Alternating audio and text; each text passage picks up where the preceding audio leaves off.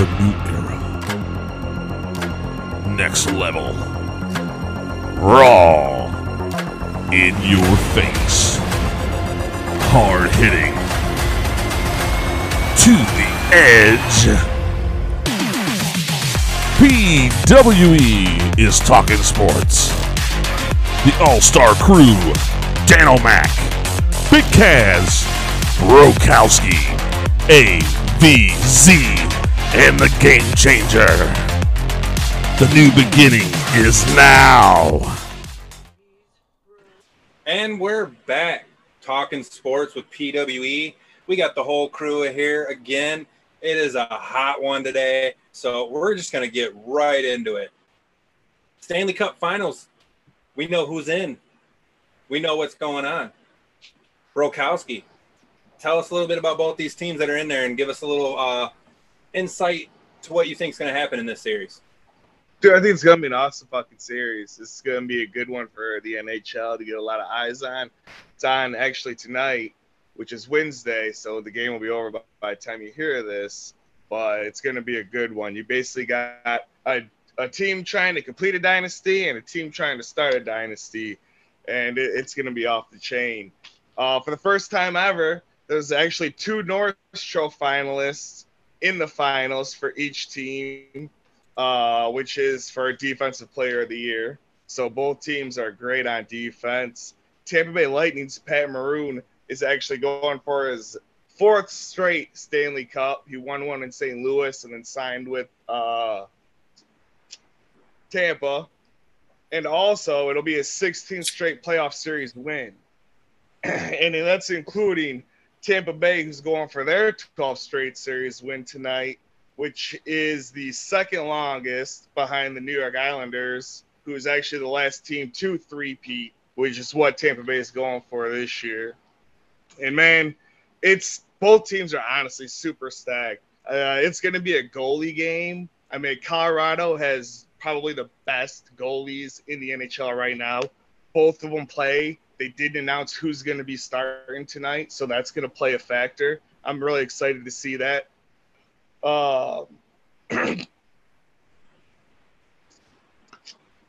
Derry Kramer, the goalie for Colorado, is going 6-2, and Pavel Franquez is going 6-0. So I mean, like, you can't beat those odds. But Tampa Bay got Andre Vasilevsky, and I totally screwed that one up. And he's actually, for the Red Wing fans out there, the goalie that Steve Yzerman drafted. So hopefully this young buck that he drafted last year is just like him. So he got a .928% save percentage. He got a shutout. He's 12 for 5. He's pretty on fire. So I look for it to be a really goalie matchup in here in defensive, kind of low scoring 4-2 kind of games. Maybe there'll be one in there where one team breaks out and puts up 5 or 7 goals. But it's going to be real good, real fun. Corey Perry's actually lost the last 5 Stanley Cup finals, and he signed with Tampa Bay this year, hopefully trying to get a ring. So that's pretty cool going into it. But it's going to be real exciting. I'm excited to see it. Who's going to win? You know, it's tough to say because I like Tampa Bay, but I mean, if you're looking at it analyst style, Colorado's heavily favored in this series. It's kind of crazy that defending back-to-back Stanley Cup champs are the underdog in this series. But I think Tampa Bay could probably pull it off in 7 games. 7 games. It's going to be a 7-game series. You're calling a full 7 stretch. You know what? And we're all going to go around and just pick who we think we're going to win. You don't have to give the games. So I just want to do this for fun to see, hey, let's see who wins. Dan-O-Mac, who's winning?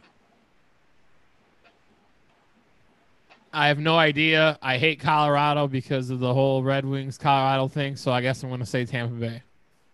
AVZ. Let's go Tampa Bay. I'm a little bit ignorant on this situation, but that's what makes it fun. Right, for the same reasons as Dan, but also kind of like, no, fuck Colorado. And Tampa Bay's been good for a while, and, you know, Yzerman was their boy for a little bit, so, yeah, let's go Tampa Bay. Jamal, who you got? I'm going to go with Brokowski. I'm going to listen to him. He said Colorado, right? Is heavily. No, I said Tampa. Tampa Bay is going to win. Tampa's winning. Colorado's analytically would be the winner. They're the heavy favorite, but I'm saying Tampa. That's why it's 7. All right. We're rolling with Tampa. Kyle. Is Kyle with us?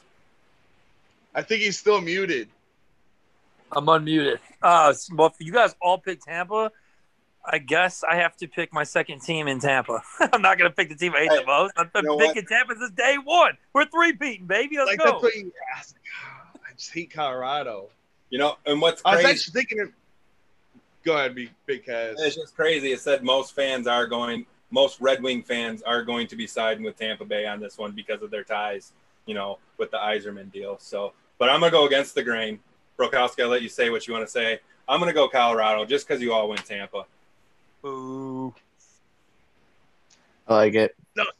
So both these teams have some pretty badass retro jerseys, and I was thinking, wouldn't it be sweet if in the finals, at least like game 2 or game 1 or something like that, they wear their throwback jerseys instead of constantly having the same one game to game? I think that'd be pretty badass. You know, Tampa Bay's all black with the blue.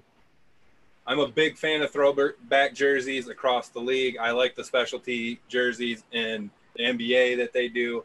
And, you know, you just gave me an idea for a future segment we could talk about. And Red Wings fans, especially ones that live locally, LCA next Saturday, June 25th, I believe is the date.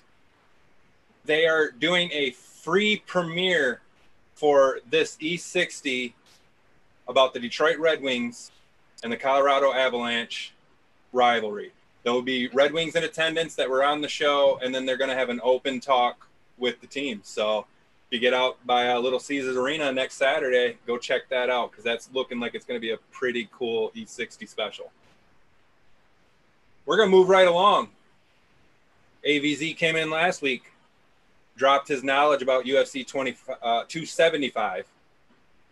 And, yeah, you know, he was pretty spot on with a lot of his takes. So he's got a little bit to talk about there. AVZ. Let's do it. I have actually a round-by-round breakdown of the thing. I scored it all. So rather than getting too crazy and just, like, talking about it too much, I'm going to go right into that so you can get my emotions and how I'm feeling. Let's start with Joanna Jędrzejczyk versus Weili Zhang. So as both fighters come out, there's a huge pop. The crowd seems split. Both of them want them out. This is the loudest they've been all night, and this is the loudest they're going to be all night. They were the hottest for these two. Round one starts out, Joanna coming off of her 2-year layoff. She looks like Joanna. She's moving around a lot, crazy footwork, creating distance, and gets an early knockdown off a leg kick. Crowd goes crazy. Zhang's being very calculated, just kind of standing there, downloading data. She's bigger, she's stronger, but she's landing the bigger shots. She gets a takedown, ground and pounds. It's a nightmare situation for Joanna. The crowd is going crazy now for Weili Zhang. So Zhang takes her back for a second, but Joanna gets back to half guard. Joanna gets back up, but couldn't get out of the clinch. Zhang powers her back and mounts. Heavy ground and pound from Zhang. Elbows rain down. Joanna back up with 50 seconds to go. Back and forth this whole round is. Joanna looks worried and closes the distance, but she looks worried to close the distance.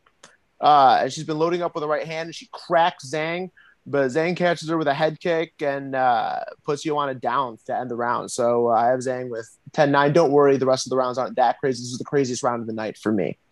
Round two, Joanna looks feisty, and she's pushing the pace. She has to. She's down a round for sure. She needs to win both of these rounds if she plans to win this. Zhang's being patient. She's counterfighting. Big combo from Zhang off of a Joanna head kick, and the crowd starts chanting for Weili. The crowd starts going, oh, every time Joanna lands a leg kick. She's created distance again. Zhang's landing over 75% of her significant strikes. Joanna's landing under 50, which, by the way, isn't that crazy. Zhang landing over 75% of her significant strikes is crazy, especially considering she's the stronger fighter. Big spinning back fist ends the fight as Joanna overextends. Zhang wins this one. Big power shot. That was crazy. The big spinning back fist. If you can watch that online, you should check it out. Joanna leaves her gloves in the ring. She's 35. She said she wants to retire and have a kid. She might. I would be surprised if she doesn't come back for a couple more money fights. But yeah, I mean, like, she looked like herself, but it feels like the game's kind of passed her by a little bit. But she looked good here. She can beat people. I just don't think she's in the title picture anymore if she chooses to come back. Now, that's kind of what I suspected. In this next fight, though, this is not really what I suspected. The end result is what I thought was going to happen. Valentina does retain. However, the road to get there was very weird. She's fighting Tyler Santos. She's the number 4 contender, and Tyler Santos, this one I won't go as round for round with, but I will just talk about it. Valentina and Tyler, like, Valentina was a minus 630 favorite going into this fight. And while that is the closest it's been since she fought the former flyweight champion, Jessica Andrade, she still just crushed Andrade with a second round KO. Valentina has beat everyone. She toys with them. She actually picks her opponent's favorite, like, thing to do. So if they're a wrestler, she'll wrestle with them and crush them. If they're jiu-jitsu submission person, she'll try to tap them. If they're a boxer, she'll go footwork with them and outbox them. It's pretty crazy what she's been doing. And both are going to start slow here in round one. And they're both, like, very calculating, right? Both of them are slow starters. Both of them are downloading data. But Santos is more active. Valentina's doing a good job of, like, landing. But for the first time here, Valentina, like, attempts for a takedown, but she's getting her takedowns countered. And Santos is landing on top. And Santos is raining fire down, and she puts her in a rear naked choke that almost ends the fight in the very first round, and Valentina looks shook going into the second round. Once again, Valentina's going for a head and arm takedown. She gets that rule. That's in pro wrestling, that would be like a head, like the way we do headlocks. She goes for that takedown multiple times here. She's going for upper body takedowns, which is very weird. It's a lot of judo. So Valentina, throughout this whole fight, she's going for a lot of head and arm takedowns, which is Ronda Rousey's way of taking people down back in the day, which leads you right into an armbar control possible, like, thing right there. But also she's going for double underhooks and trips, which is, like, not what most people do. She keeps on consistently trying to clinch Santos, but she is losing at every facet with that. Santos just keeps dominating her grappling-wise. More of the same into round 3. I have this one, Santos winning all 3 of the first 3 rounds, 10-9. So I have it at that point not looking too good for Valentina. And in the 4th round, something kind of crazy happens in the middle of the 3rd round where their heads collide. And Santos, her eye starts swelling up, her right eye. And it's closing bad going into the 4th round. She can't see out of it. And it was an accidental thing where both heads collided. And Valentina comes out banging. Her coaches were telling her, do not take her back down. Do not grapple, strike. And Valentina is usually a counterpuncher, but she can't counterpunch anymore. She's down 3 rounds, at least as far as I'm concerned. Though one of those rounds, the first round was pretty close. Valentina comes out banging. So she's coming out here, and after a little bit in this 4th round, she's treating Tyler like she's a punching bag, shooting like a heavy bag. Her eye is closed. She can't really do anything. And, I mean, she keeps on countering to keep it close, and there is a situation where she lands up on top here. Santos is still alive and countering, but, like, man, Santos takes her down with 15 seconds to go to keep this, I think, from being a 10-8 round. Valentina wins that round. Into the 5th round, I have Valentina down 1. It's really, really close. Valentina's once again teeing off, and she keeps trying for these takedowns. Her coaches tell her to stop, but she keeps going for the takedowns. I think it's out of pride at this point. Going into this fight, she was talking about how calculated she was, how confident she was, and how Santos is not better at her at literally anything, and she's not stronger at any phase of the game. Throughout this fight, she's proven that she is better on the ground and in the clinch than Valentina. Yeah, Valentina kept going for it, and Santos ends up on top again. And Valentina does control top position for a little bit, and it's a very dominant round for Valentina, but I think if her eye didn't close here, and if I think in this final round, if Valentina didn't try to take her down, she could have 10-8'd her here. And I think that's actually how some of the judges scored it, because they had Valentina winning, but it was a split decision. I had Santos winning 48-47 for a new champion. But, that's what happens when you leave it to the judges. One judge, that's actually the way one of the judges scored it was the way I scored it. Another judge scored it the opposite with 48-47 Valentina. And one judge scored it 49-46 for Valentina, which I think they are out of their mind. I don't know what they were drinking over there, but... Too much sake, in my opinion. But they need to run that fight back. They absolutely must. I think Valentina will come in a lot more calculated, but also that shot to the eye like that was kind of a fluke situation. So I don't know that she would have been able to tee off on Tyler Santos the way that she did in round 4 and 5 had her eye not closed completely, where she's, you know, fighting blind essentially. Okay, we go into the main event. It's Jiří Procházka versus Glover Teixeira for the light heavyweight championship of the world. And this was a absolutely crazy fight. Glover is the favorite here by quite a bit. Jiří's only fought twice in the UFC, both wins, but he's only fought twice. Glover asked for him personally. So this is a very interesting fight. Glover planned, you know, with a win here, he would go on to Madison Square Garden. That would be his final fight. Now, things don't necessarily go. I predicted that Jiří was going to win this. And the reason I thought he was going to win this is because he's such an unpredictable fighter. There's no way to prepare for him. He's a funky style. He doesn't move like a light heavyweight. He moves around like he uses a lot of traditional martial arts, and he fights out of southpaw position, which makes him very, very hard to like calculate. It's really weird. Punches come from everywhere. It's almost like he's doing capoeira out there. If you ever played Tekken, that's like Eddie Gordo, how he's just always like moving around all crazy. Like, you never know what he's going to do. And it's like, he expends a ton of energy doing that. So you see that happen. Like, you maybe like Joanna, you saw Joanna do that earlier where she's just pumping the jab. He pumps the jab just like that. And Dominic Cruz does it all the time. Crazy footwork, moves all over the place. But those guys are like 120, 130 pounds. He's doing that. Jiří looked humongous. He looked like he walks around 240, 250 in the offseason. Like, he was big, and he was punching Glover from across the street. I'm not going to give you round by round on this one just because there's so much. There's so much. Both people take control of every single round. It's bloody. It's crazy. Glover keeps on going for single legs, and they keep on working. So the way he was doing it was Jiří kept on creating distance because he's longer, and he's winning all the strike exchanges for the most part, though both of them did land heavy leather.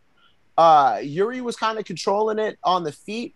But every time he would throw those big, crazy upper body kicks, he throws kicks to the body, he throws kicks to the head, he throws kicks to the leg. When he's throwing those kicks and he, like, overextends – when he has that, what's it called?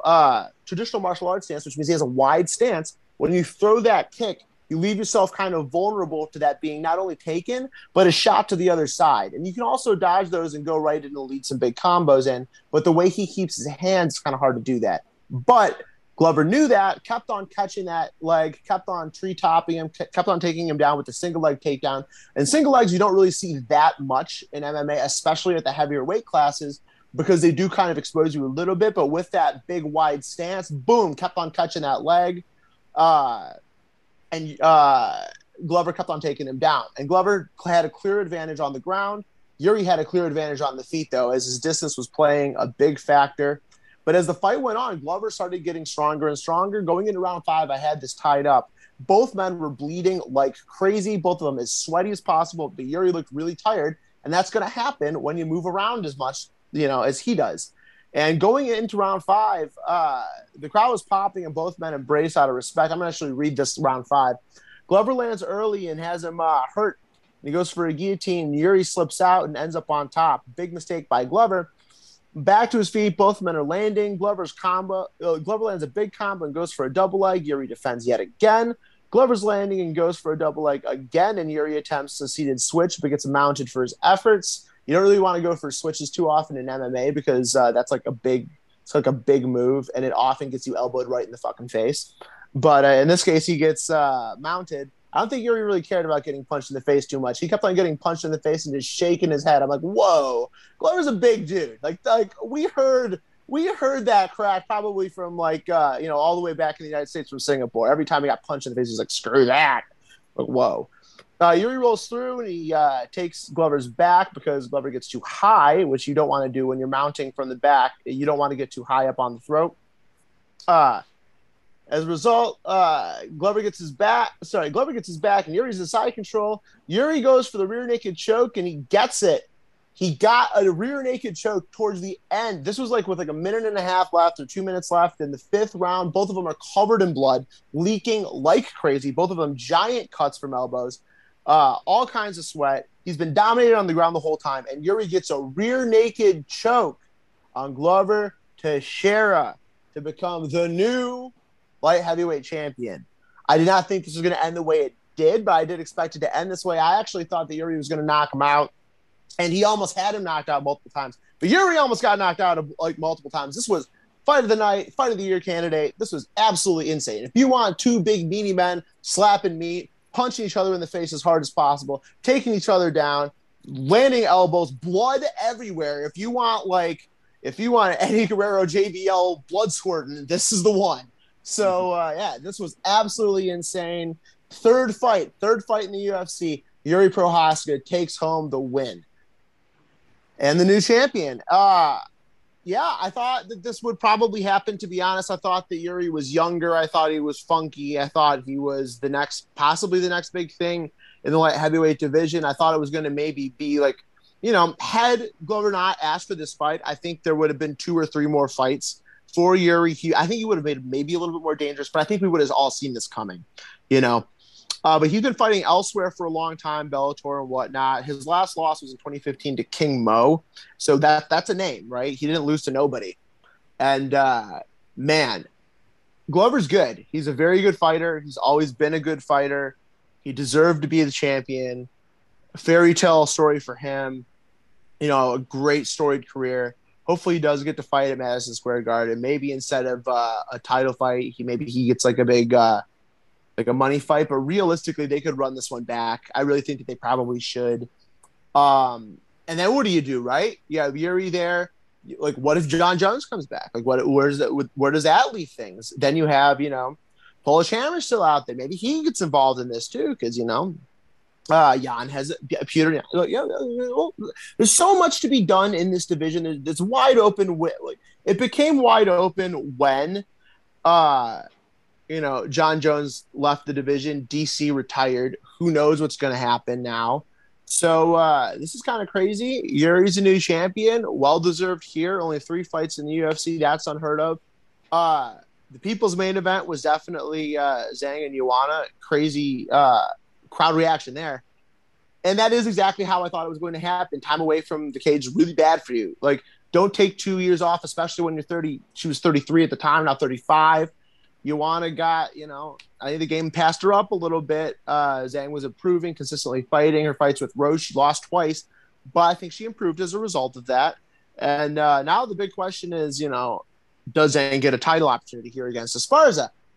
I think yes, but also so there's a girl in that division named Marina Rodriguez in the women's flyweight division, and she has been starching fucking everybody, and if she doesn't get her shot here and then gets it, we've been hearing a lot of the same names, Esparza, Joanna, Andrade, Rose Namajunas. Those are the ones that we're used to, but we haven't really heard a lot about Marina Rodriguez.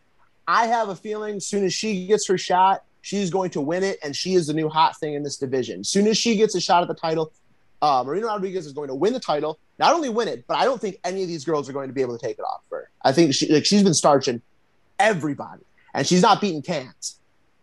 So I think that she's the next big thing in the flyweight division. But good win for Zhang. Great night of fights. Very cool. It's good to see Shevchenko also have a real competitor for once instead of just absolutely blowing out absolutely everyone. It's fun to watch those Ronda Rousey, Mike Tyson type fights where it's okay. How many seconds into the first round is it going to be before she just blows this person into the next year? But this is going to be pretty interesting now. I don't think Valentina should have won that fight. And, I wasn't the only person to think that. One of the judges did. A lot of people online thought that was, maybe a little homer.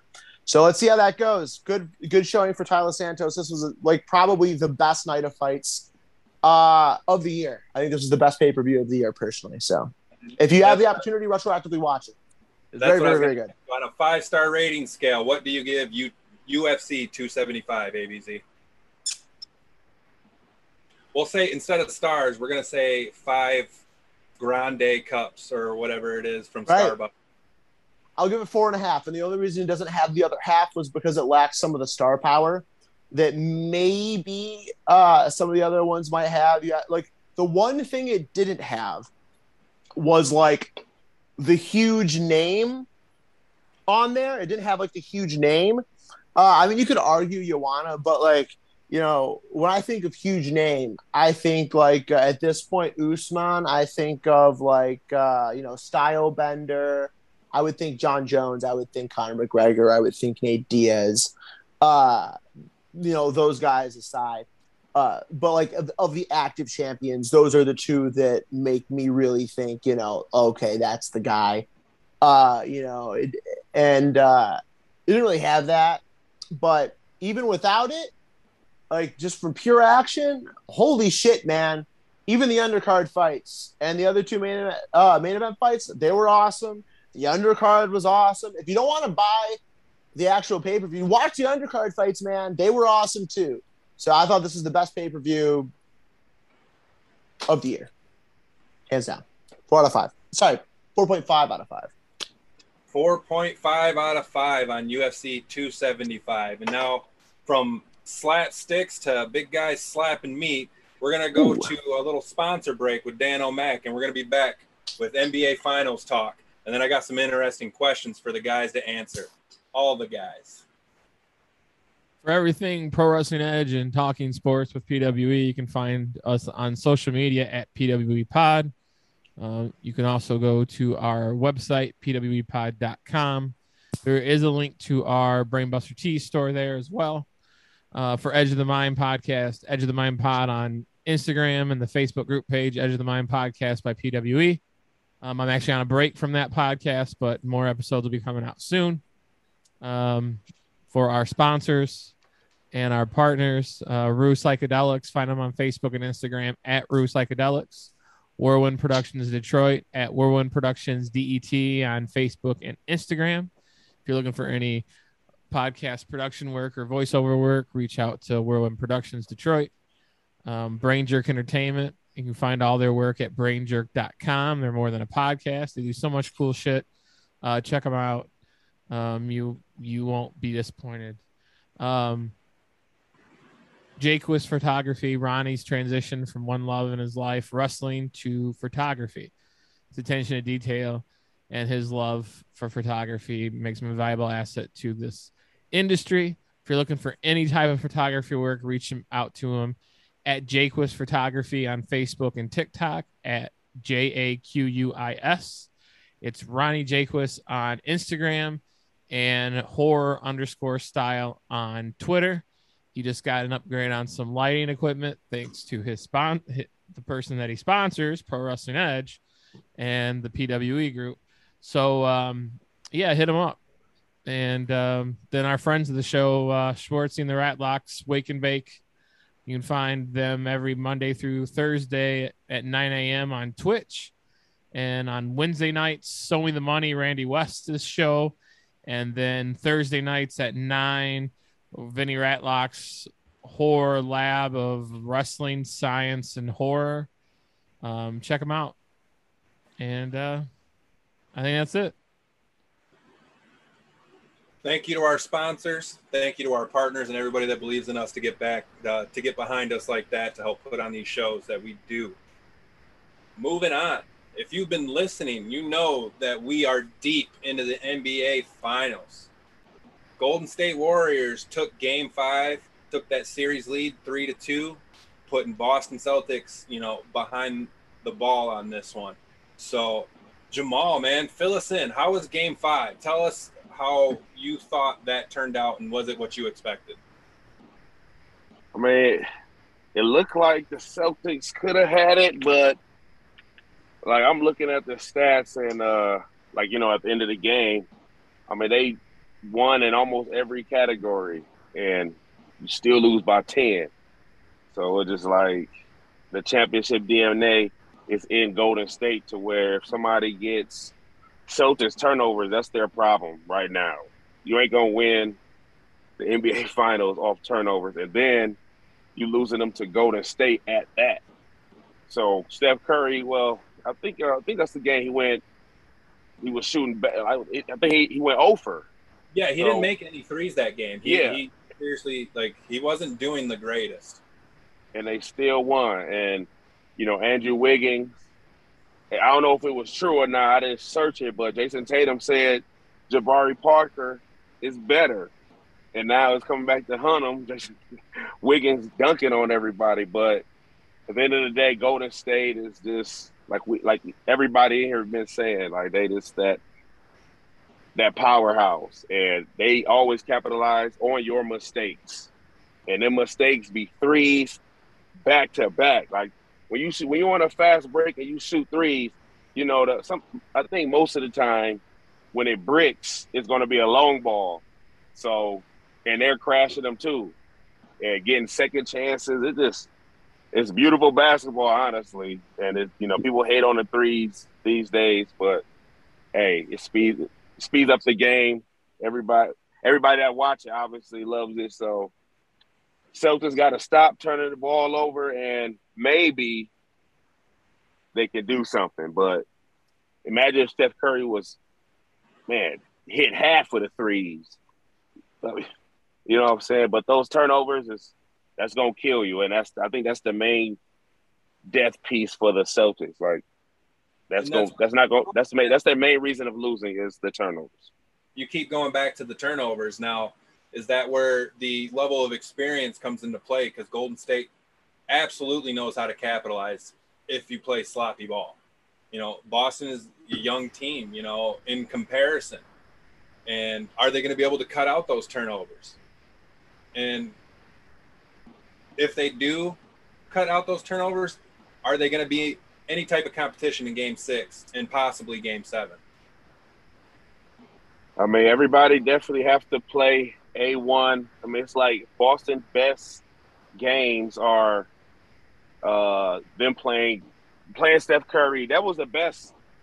Like, they got their wish the last game. Like, Steph played horrible, and you didn't capitalize on that.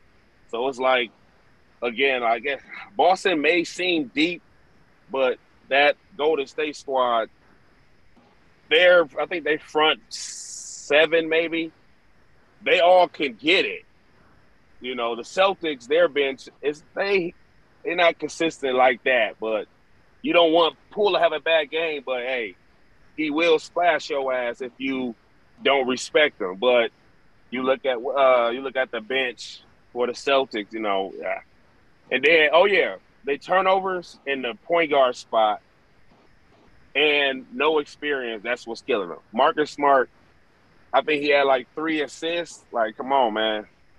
That's where the Celtics might hinder them. They might figure something out in an offseason because you got to have somebody to take the pressure off Jason Tatum and Brown. Like, they're one-on-ones. Like, what? Y'all not going to do y'all sets no more? Like, Golden State still running in circles no matter what. But Marcus Smart can't razzle-dazzle to the bucket and open it, you know, set him up. You know, he's not a PG, but, you know, defense win games. That's how they got that far. But now traditional type of basketball, in a way, is required for these games because if you don't have that point guard to even help initiate offense like a PG does, hence turnovers. Jason Tatum, not a playmaker. He's a scorer. Brown is a scorer. They're not playmakers. So who you got? And that was what I was going to ask, you know, leaving Jason Tatum out of this. Who are 2 players on Boston that need to step up and help Tatum, that must step up so they don't lose this in Game 6? And Game 6 is in Boston, correct? Yeah, yep. And then Game 7, obviously back in you're right, yep. But I mean, Horford he can do a little bit better, but you know he a little bit outmatched. I mean, Grant Williams only giving you 3, but honestly, when you looking at anybody to give you, look at the bench like White. Grant Williams, Pritchard. No, that bench ain't gonna do it. Like, they play good defense against everybody else, but I mean, you gotta match that firepower that Golden State have. Like, either match it or lock it down. And you look at the Warriors bench, Gary Payton, what Looney? Like, he didn't score, but he come off doing his defense. He come in when they bring in, Robert Williams III. So they trying to offset that a little bit. Jordan Poole, like, bro, Iguodala, he made big news. Like he was going to play. He didn't even play. But it's just their firepower is too much. So Celtics, I mean, hey, Horford need to score 20 from them to win, and they need to stop turning the ball over. And hey, that's off season. Look for a PG, and that's all I got on that, bro. Golden State win it all in Game 6, or does Boston stay alive? Hey, I'm going Game 7. I want a Game 7. Boston, they know they got to focus. They was getting texts complaining. So hopefully next game they come out, you know, zenned up. But, hey, man, Steph, I think they want to win at home, but I wouldn't risk it. So I say Game 7. Game 7. Boston got to. They have to. And, you know, I'm sure you guys have heard about this. This has happened before Game 5. This guy, his name is he's known as Big Dog TV on Twitter. I'm not for sure what his actual name is. He is the Klay Thompson lookalike, and he put out a tweet. He said he got banned because he walked past 5 layers of security guards who willingly let him through security without asking for ID, shot around on the court for 10 minutes, and also spent $10K on tickets, which they're not refunding. And he got banned for all that. What do you think about that? Like, are they right for banning him and not giving him a refund? You know, he legit just walked on the court, but he made a good point. He walked right past security and nobody ID'd him. They all really thought he was. I mean, he do be wearing that. It's weird that you want to be a fake somebody else. Just get that out the way. Fake Drake, fake Dirk, fake Klay, stop. But he do look like him, and he got through. I don't know how many times he did that. I seen a video. He was shooting. Nobody was in there. Like, people was – the film crew was all on him. I was like, damn. But I don't know. That's kind of messed up. But, I mean, if he spent $10K on some seats, I mean, he must be all right. So, hey, man, they taught you a lesson. So, no more faking that shit no more. So, yeah. Yeah, I thought that was pretty hilarious when I seen that. And it's kind of crazy. This playoffs, you know, they've had some wild things happen to the playoffs. You know, up in Minnesota, all those people protesting the owner and stuff like that. People are getting on the courts pretty easily, you know. And moving on with that, like, we got 2 guys that are, you know, professional athletes. What do you guys, Kyle and AVZ, what do you guys do if, like, somebody – a fan comes and approaches you in the ring or backstage where it's kind of off limits for people? It's very different. Oh, go ahead, AV. I would say it's very different because like, we're kind of, you know, we're more used to that kind of happening. It's like, you know, we're very accessible. We're very, very accessible. And actually, you know, one of the stars, like, well, someone who had formerly been WWE actually talked about that just this weekend, about accessibility and how I think it's good that the fans can come up right up to us and talk to us and be a part of that. As we're in WWE, when you go to a show like that, it's very, very different.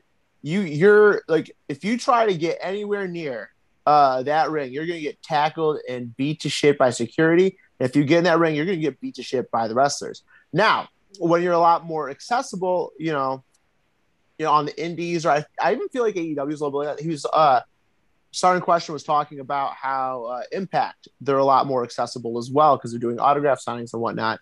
It makes it a little scarier to be a heel sometimes, but also, like, you're like, if a fan comes up to you and crosses that line, and you know where the line is, right? If you start putting hands where they shouldn't be and whatnot, you know that you're about to get knocked the fuck out, right? Like, we're there to do that to you. And I think, you know, and we can, and we should. But, you know, like, know where you should be with that. Like, you know what you did. You know what you did. You know the consequences. But in this situation, it's like they can get blindsided pretty easily. And I think that at the NBA, like, it's not like we're in the NHL. Like, good, like, getting on the ice, that's going to be pretty tricky.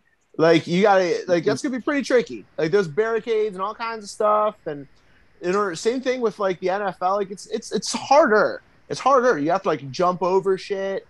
You got to, you know, but with the NBA, you're like, you can literally be courtside, like your seat, and then boom, right in front of you are the players. So like, I think it's easier to do that as far as that goes, but like, maybe there needs to be a little bit of separation. Maybe there needs to be a little bit less accessibility in the NBA. Maybe there needs to be a little bit of a barrier there, put them up a little bit. But then again, like that's part of the fun of NBA. That's part of courtside. That's why I pay for courtside seats. You can get closer at a basketball game than in any other real sport. So, you know, there's that too. Well, if in terms of like the basketball, I don't think one or two jackasses should ruin it if everybody else wants to sit courtside. I agree. It's kind of like somebody doing some fucked up or some messed up things in the neighborhood, and it gives a black eye to the entire neighborhood. And no, it's one household, and you know you can't punish everyone else for that. But as far as like, there's levels to it. Professional, you know, if it's WWE, NBA, NFL, that is the security's job to handle that. It's not the players. Absolutely, the players. Absolutely. Independent wrestling is definitely more accessible as it should be because we need the fan support more than anything. As far as I'm coming out of the locker room, I've dealt with that. It's every single time it's been somebody who just didn't know. So, you know, there doesn't need to be physical. You just tell them, hey, you got to get out of here. Martin them up. As far as them getting in the ring or getting involved, I think instincts take over. If it's a little kid or a woman or they don't know, they don't know what that line is.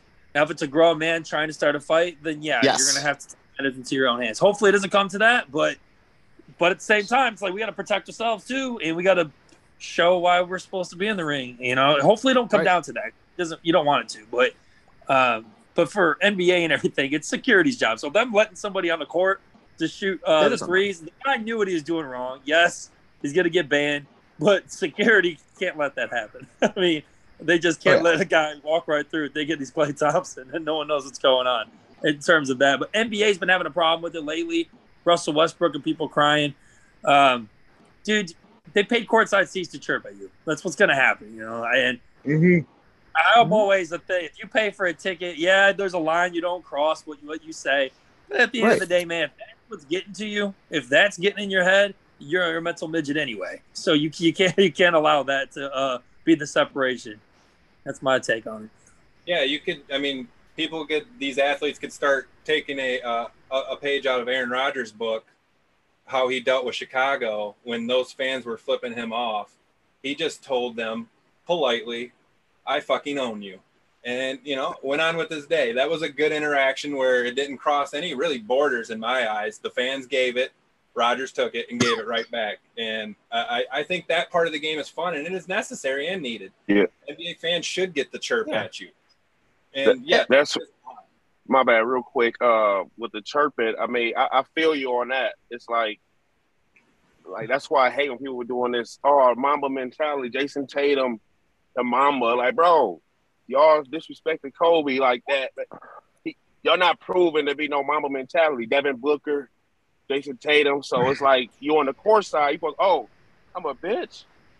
I'm giving you 35. Like that's how they used to do it back then. I was like, what?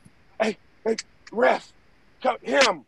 I'm like, what the bruh? Like, come on, man. It ain't lose. Like Reggie Miller, Spike Lee, man. Like, you know, he told him to choke. I'm an bro, I know it's a different era, but I mean, damn, so nobody talked trash to you in the AAU? Yeah, like that's what y'all friends, right? Street ball, you know, like they couldn't handle going out there and playing a pickup game anymore. You know, like you go for a guy's mentality just as much as trying to steal the ball when you're playing a pickup game of 21 at your basketball court. You know, so some of them I do feel is soft, and you know this is going to lead us right into the open forum. That was pretty good talk right there. Anybody else have any hot takes on anything else before I get in to the rapid fire round?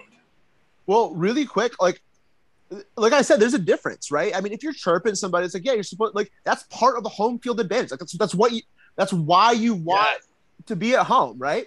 And again, like a guy going out there and shooting around, a guy coming out there to like, go streaking and like, you know, throw their sign up or whatever. Like that's one thing. That's just someone trying to be a jackass. But like, if they're coming out there trying to put hands on you, then you need to start worrying about it. But that's not really what's going on, right?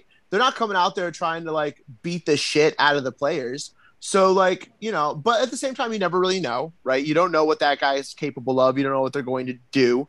But yeah, if it's this guy like out there chirping you or whatever, like let it be. Let be accessible. That's like, that's the fun of being a fan. That's what people paid, you know, the $10,000+ like to sit courtside to do. You know what I mean? Like they're part of the action. So I don't know. I got a couple things. I got a couple things. One, I think a lot of people want to get physical, especially like pro wrestling. They want a reason to beat you up, so don't give them one. But my hot take for this is me personally. I'll let Jamal go, but it's NBA related. Celtics are arguably the best franchise ever. They're going to the Garden. I don't think the series is over, but if the Warriors win, Steph Curry to me is a top 10 player of all time. That's my take. Yeah, I like that. I like that talk. I don't even know who to leave out of that one right there. But no, I was just gonna say with the chirping, imagine Draymond Green, like that's the loudest mouth in the league. Imagine he can give you 35. You can't say nothing to him. That's how you want the NBA players to be. Like, bro, okay, you bitch. Oh, okay, I'm gonna play hard. I'm gonna go 6 for 30, like, and just pass and turn. I get when they say it's soft because of little stuff like that, but that's all I got on the league. Well, here's my hot take on Steph Curry. He's the greatest shooter to ever play the game. Oh, huge take, Dan. Huge take. I'm just telling you, he's the best shooter ever. I knew that in like 2015. Well, you watch basketball. I don't. So the little bit of basketball. You're being serious. Oh, I thought you were just joking around. No, he is. Oh, I know. I thought you were just stating the obvious. I'm sorry. No, I don't watch basketball. It's the little bit I do. If anyone's this still dude's on fire. Yes, I'm sorry, Dan-O-Mac. No, you're all right. You're good. I'm shutting up again. No, because we're gonna need you here, Dan, for the rapid fire shoot around. Rules of this is I'm going to give a question. Not everybody's going to get the same question, but a few people will answer the same question. And you have 1 minute or less to answer and explain why. First question, and I'm going to throw this one because, you know, Dan hasn't talked so much this episode. If you were a general manager of a brand new expansion NFL team, what three positions are you going to start to build your franchise around? What three positions? Positions. We're not going current players or anything. I'm just talking positions. A pass rusher, a quarterback, and an offensive lineman. That offensive line, which I mean, tackle, left tackle, take a tackle, and what would you take? A defensive end. Defensive end, yeah. Kyle, same question to you. Defensive end, corner, wide receiver. That's different. I like that take. And you know what? I'm going to throw one more. Brokowski, give me an answer on that one. Quarterback, linebacker, and running back. You know, all good answers, you know, because in that time, you know, when franchise teams come in, you know, they do this weird draft and they get so many extra picks. So you kind of have everything to go after right off the rip. Myself, I'd go quarterback, running back, and probably a tackle. I'm an all-offensive guy, so let's see how that goes for me. Next question, and I'm going to start with you, Jamal. Best jerseys across all professional sports. You already know I'm going to say Pistons. But I guess best jersey across all sports. Damn, that's a big one right there. The best jersey, shit. The most iconic jersey, I think, recognizable, Jordan. That Bulls. You see Bulls, you looking at, you got on Pippen. Like, you know, people looking to see which one you got on. But that's my take. Michael Jordan, that red jersey. Hey, that shit noticeable anywhere. Fake or not, you think it's the Chicago Bulls. So that's me. AVZ, what do you think? What's the best jersey in sports to you? That looked the slickest. I know I'm going to sound kind of like a homer here, but I would say the Seattle Color Rush jerseys, I think, are really sick. That lime green really pops. But I actually really like the current Cardinals color scheme right now with the black and the red. I think that looks really, really good, especially their Color Rush. So I'm going to go with the Cardinals, actually, if I can't pick Seattle Color Rush. And Kyle, same question. So I'm glad Jamal said something about iconic, because I'm trying to keep iconic out of it, because the Suns are iconic, but who cares about the green and white? I like something different. I can't stand how Arizona is red and black. I mean, the Bulls are red and black. Every team's red and black. I agree. I was hoping AVZ would say Seattle. I think Seattle changes their colors up. No one else has those colors. I love this color rush. We can all picture it. Yeah. Honorable mention, the Supersonics. I love those jerseys. I hope they get the return someday. Absolutely. And this last question, I'm going to throw around to everybody because I think this is a pretty fun one. What is the best championship game that you enjoy watching, that you look forward to every year? We'll start with Brokowski. Championship-wise, obviously, it's the Stanley Cup, but any Game 7. I don't care what sport it is, I'll watch a Game 7. Dan-O-Mac. Oh, shit. Probably the Super Bowl. It's probably the only championship series I watch. So Jamal. The Super Bowl is the only thing I watch. I will say whenever the Lions make the playoffs, but that's how we treat it. But I would say the Super Bowl because, no matter who or what, people that don't even watch football, your friends, they're going to meet up, enjoy food, and watch that game. So I can't say that about any other sport, really. Super Bowl party. Okay, for every year, yeah, it's going to be the Super Bowl. But I want to talk about this. When this isn't every year, this isn't even every other year, but when in combat sports, the two I'm talking about are boxing and MMA. When you get that fight, that title fight, like that one, you know what I'm talking about? That one. I'm talking about McGregor. Sorry, probably McGregor versus Khabib. I'm talking about like Mayweather versus Pacquiao. I'm talking about like Wilder versus Gypsy King. Like those specific fights, like the world is watching. Like it's crazy. Like the world's watching the Super Bowl too, but it's like they're watching it because it's the Super Bowl. Like you're watching like the two behemoths clash. It's like, how does this guy lose? How does it? And these fights are usually built years in the making. So much storyline behind it. So much individual trash talk. They didn't have 2 weeks to build that matchup like you get with the Super Bowl. You didn't get, one season to build it like, a World Series or an NBA Finals. No.